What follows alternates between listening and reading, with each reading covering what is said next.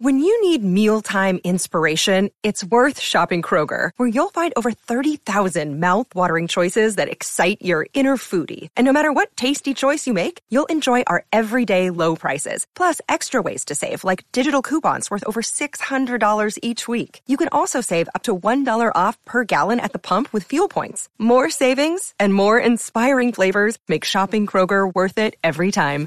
Kroger, fresh for everyone. Fuel restrictions apply. Hello, friends, and welcome to another episode of It's Not All Rainbows.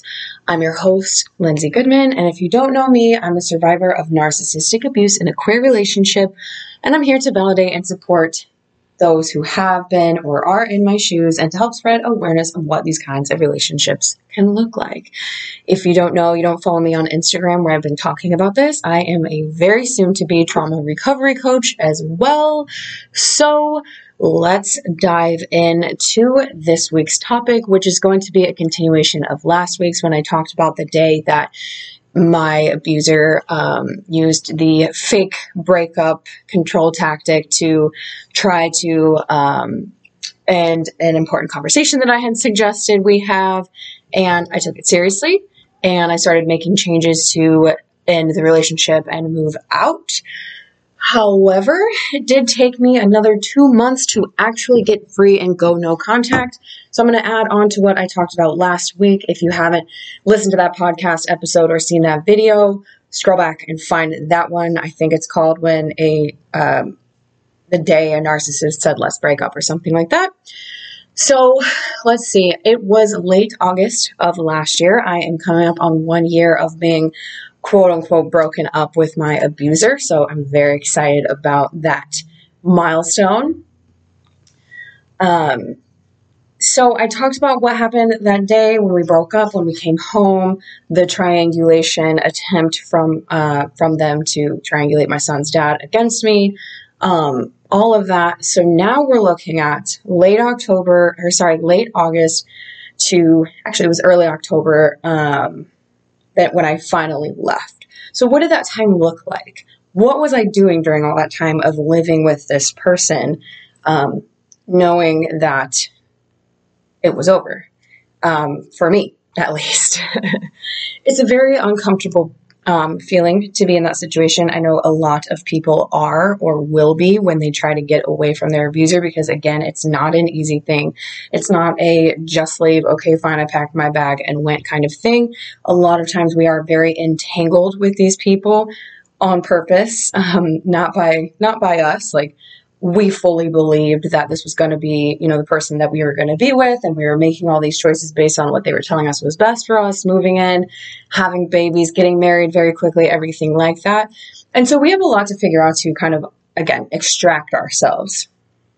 And I did live my, with my abuser our lease was up in June, and I had been um, from early 2021 saying, I just have to make it till June. I just have to make it till June. And I did not leave in June. We did not break the lease. Um, it was something that I was telling people, I just have to make it till June. Like, I'm so miserable. I got to get in in June. I got to figure out what I'm going to do. And again, yeah, just came and went, and I was still there. Um, and part of that is because we had done a save the relationship trip to Mexico in May, which was a huge setback for me because I had been not sharing about them on social media. I had like withdrawn very much, and then we got invited to Mexico. I'm happy to do a whole episode about save the relationship, whatever's, um, because that is a whole thing. And let me tell you, it does not work if you're in an abusive, toxic relationship. Maybe it's worked once in a blue moon, but probably not. Um, and so that was a huge setback because we went to Mexico and I shared them in my stories, and then I felt like huge backslide. Now I have to try to make this work because I just like went through all this effort I, you know, all of this, whatever. So now it's August. Oh, and you know what else? In June of 2021, they invited their family to come stay with us for like a week, and then we went to visit their family in Texas for like a week. And none of this was something that I planned or approved of or was interested in doing because, like I said, I had one foot out the door for, you know, six months by then. So there's a lot of kind of build up to this point. And now I'm trying to figure out how to get out. I immediately after this pulled back. I began doing the gray rock method, which is kind of where you just become uninteresting. You stop responding. You don't get involved in arguments. You don't bring anything up to them when they start talking to you. Like I can remember like they would come in and, and just say whatever and I would just be like, okay, I understand. Yeah, that makes sense. Instead of diving into whatever it is because they want you to engage. They want to pull you away from whatever it is you're doing because they notice they're picking up that your behavior has changed. And uh, I stuck with it. If you want to do some research on the gray rock method, I definitely um, encourage it because it did work for me to have that emotional distance and again to save me from getting pulled into those eight, nine, ten hour arguments that we've all had in these kinds of toxic relationships. However, warning if the person is physically abusive, which mine was, and I am very lucky that this did not um, sort of trigger them into physical abuse, it can be dangerous because they pick up that you're pulling back from them. They pick up that you're acting different and they don't like it, and so they can lash out. So please proceed with caution. So, Gray Rock Method is in place. I am now sleeping in my son's room so that I'm sleeping separately um, from them. I stop saying I love you. I tell them to stop saying I love you. Um, I'm just keeping very much like I've put this little boundary up and I'm sticking to myself. And of course, they notice it. Um, they're cornering me when I'm in the shower and saying, "What are you doing? Why are you doing this? You're hurting me. You're you're isolating me. You're pushing me out of the family. I didn't do anything wrong." And I'm just calmly in the shower saying, "I'm trying to take a shower. Would you mind, you know, letting me finish up the shower? I'm just, you know, chilling. Um, why am I doing this? We broke up. No, no, we didn't break up. No, we did not break up. I didn't say that. I didn't mean it. Again, fake breakup to control the situation. Um, and so in September, I had, you know, we're living like this, this weird, tense, like crossing paths, like whatever. They're surely trying to figure out how to get me back into the cycle of abuse. And I decided to visit my family in Indiana, which is where I am now. And so I booked a ticket for I think about a week and I was just hanging out with my family and I felt pretty good. I remember thinking, I need to get away. I need to go be around people who care about me and I need to see how it feels to be apart from them because when you're in a trauma bond, you feel so bonded to this person. You feel like you can't get away. You feel like you can't live without them. Even though they're the one that's hurting you and you're very aware at this point that they are the one that's that's hurting you. They're the one that's causing you all this trauma and pain and suffering. And so I went and I felt really good and I tried to like not communicate with them very much, but of course we're still texting. Of course, you know, they're still asking about my son or I would send a picture of what he's doing and things like that. Um, so very much still, you know, still in contact. And um, I didn't want to go back. And I decided to delay my trip by several days, which of course uh, kind of alerted my mom, who's very perceptive. She knew that we had broken up, but like you know, I would say like, well, I just need to figure out what I'm going to do, but you know, things are okay. I'm just like, I'm not ready to go back. And when I did finally go back, you know, I just didn't want to go back. I didn't want to deal with it. I didn't want to have to figure out how I was going to get away. I didn't want, because I knew that it was going to be very difficult and that it was going to take time and that I didn't really have help and that it wasn't just going to be an easy, um, all right, now I'm going to go back. We're going to terminate this lease. I'm going to pack up my stuff. You're going to pack yours because that's just not how it works with the narcissist. It really isn't. Um, and so they picked us up from the airport. It was late at night, about an hour and a half drive from the airport to our house. And my son was really excited to see them, just like talking away.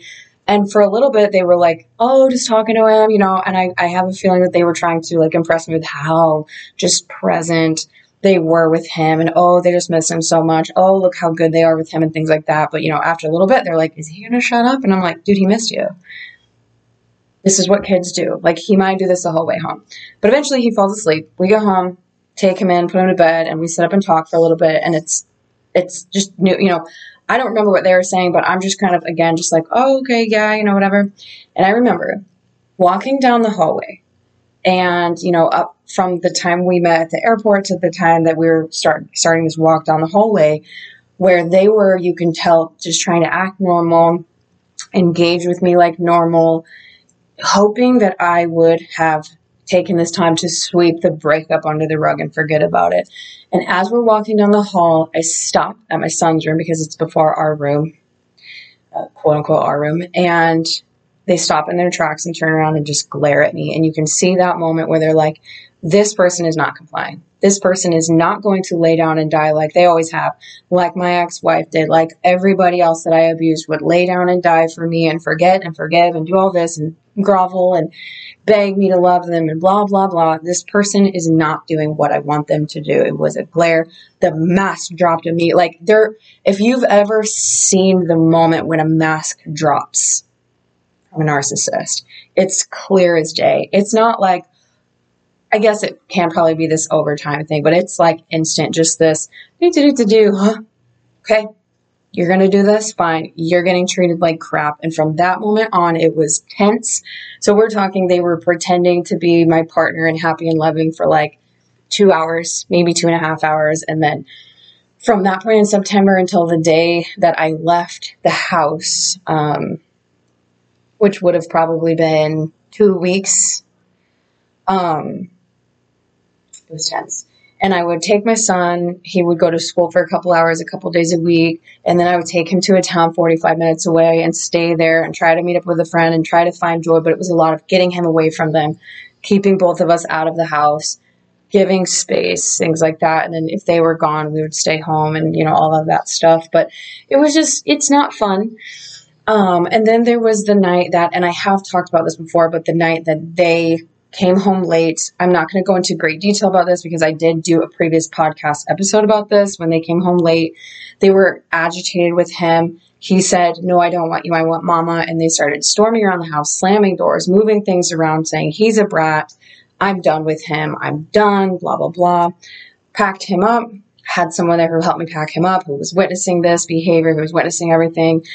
As I left, they walked up to me and they said, You don't have to leave you're doing this. So again, taking that blame of everything that's going on, putting it on me, making me seem like I'm crazy and dramatic and all of that stuff. I actually did leave. I went to a what I thought was a safe place, and then um, we were there for about a week. Um, the day after I left, I was like, I think I am crazy they planted that seed and I'm like, I did overreact. I don't know what to do. And so I was actually able to text a previous partner that they had. And I said, at the risk of sounding crazy, were you ever physically abused by this person? At this point, I didn't really fully understand the depth of the emotional abuse, sexual, financial. Um, these were like the milder forms of abuse that I experienced, but still definitely in the overall abuse that I experienced. Um, that was not yet something that I could grasp, but I was grappling with the fact that my son and I were actually in danger, physical danger. I had been physically abused several times throughout the relationship. He had not yet, as far as I know, they were no, he, they never touched him in any way, but I don't know what they did when I was not home. But I'm starting to now realize that physically, we cannot be around this person anymore. And luckily, this person said yes. They shared their story with me. I was able to be validated. I was able to know that I'm not crazy, that I'm not alone, that this person is very, indeed, very dangerous. Um, and at that point, I, they were doing all the hoovering attempts, which I can't remember if I've done an episode specifically about the hoovering from that point on, because that could be a whole episode. They were calling, texting, threatening me, showing up, bringing food because they care about me and want to make sure I'm eating walking into the house without permission, targeting my son, trying to get him to leave with them to go get a donut, all of these things. I call my mom. I tell her what's going on. She's like, he is in danger. You need to drop everything right now and come home. So I flew back to Indiana. I was only back home home for two weeks. Now I'm back in Indiana. And when I left, I remember thinking, I'm going to go no contact the moment I get on the plane. But it took me from October 3rd to October 20th to go no contact. I would like test it out. I would not talk to them for two days and then reach out, or they would reach out and I would respond. And so the contact is dwindling, but still there. Um, I ended up finding out that they had finally made their move on the new supply, which they had been lining up before I left, because of course at this point they can see that I again am not complying, that I'm on my way out. They're like, hey, looks like I'm losing this supply. I've got to have someone else lined up. They made that move. I saw it. And it was so similar to the things that they were saying to that person was exactly the same as they said to me. And I will tell you right now, that was the most clarity that I've ever had in my entire life. Just like smack in the face, answer from whatever greater whatever, saying, This is an abusive, narcissistic, horrible person. That person is now in danger. You are safe as long as you actually go no contact, stay away, free yourself. This is your opportunity. And that is when I blocked them on everything, went no contact. Um, they still were living in our house. All my plants, all my things, all of my son's things, my dogs were there. Um, and I have made a lot of content talking about the dogs because a lot of people are like, well, how could you leave your dogs? Again, this is a whole other episode. We could talk about this forever and how abusers use dogs to control. They use them as pawns. They can abuse the dogs. They can neglect the dogs. They can fight you for the dogs, take you to court, all of this stuff. Um, again, that's another story. Didn't feel like I had a choice, but I did have a plan in place to get them. And I'm very lucky because someone stepped up, offered to get them for me, keep them for me took them to get groomed because they had mats and fleas because they had been neglected. Um, and just really, really wonderful and helped getting them back to me. And so um, I stayed away for 90 days. I stayed away for 90 days. I had a plan. I knew that I was not going to come back for 90 days. I waited until they moved out of the house, until I got confirmation from the landlord that they had their key, that that, that person was not going to be back there. And then I waited another 30 days to go back to the house to even step foot in that town because I wanted to put that much time and distance between us due to the amount of like erratic behavior that they were displaying when I first left. It's a very common thing when you do leave for them to ramp up the the abuse, separation abuse, um, start a smear campaign, do all this, you know, send in the flying monkeys, all the flying monkeys. Again, I have a, a whole podcast episode about flying monkeys if you want to know about that. Um, but it, my point of this whole thing is that it's not easy. People will always say, just leave, or why didn't you just leave? It is not easy. All of us have a different story, a different experience. Some of us are going to have more trouble than others if we are legally bound to this person, if we're married, if we have children, if finances are an issue, we're, you know, tangled up in finances, they have control over the finances, you feel like there's no way out. Um, so all of our stories are going to be very different, but this point is to show how complicated it is it's to show um, if you're in this situation and you're not out yet. It's to validate you in in feeling like you're trapped and you can't get out. It's a very real thing. They do it on purpose. Um, and for anyone who might be watching this who's never been in this and is just curious about what this can look like, thank you for watching. And you know, just to be aware of how difficult this is, so that hopefully you never look at someone and say, "Just leave." Because that is just not helpful. It does not work that way. These people will fight tooth and nail to keep you in it.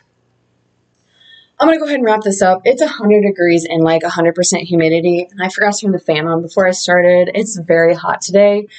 And let's see, what else do I want to share before I go? Okay, we have a webinar coming up on August 18th. The link is in the bio of um, TikTok, Instagram. You can find me at the Lindsay Goodman. I am pretty active, especially on Instagram in my stories. I also have a little highlight link in my um, Instagram highlights where you can find information for the webinar.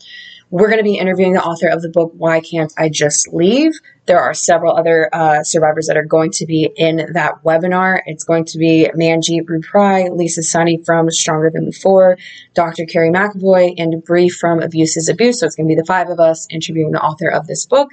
The book is about just what I'm talking about here how hard it is to leave, how insidious this kind of abuse is, breaking the trauma bond working through cognitive dissonance, which is that brain fog of, you know, oh, this person loves me, but actually they, there's no way they can love me. That constant um, two battling thoughts that you're trying to figure out, nothing makes any sense. And just how do you heal from this horrific ongoing abuse? So August 18th at 6:30 p.m. Eastern Time. If you can't make it, the webinar will be recorded. So again, find the link in my bio if you would like to attend the webinar.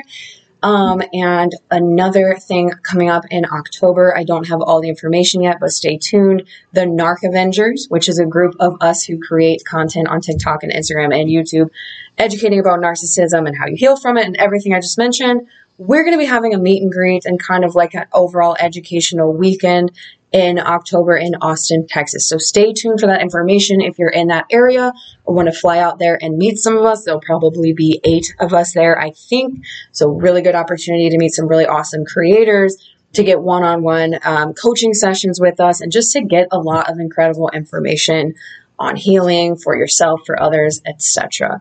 So again, if you like this episode, please subscribe.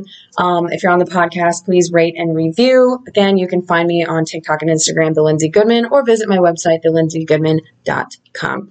Thank you all so much for being here, and I will see you all next week.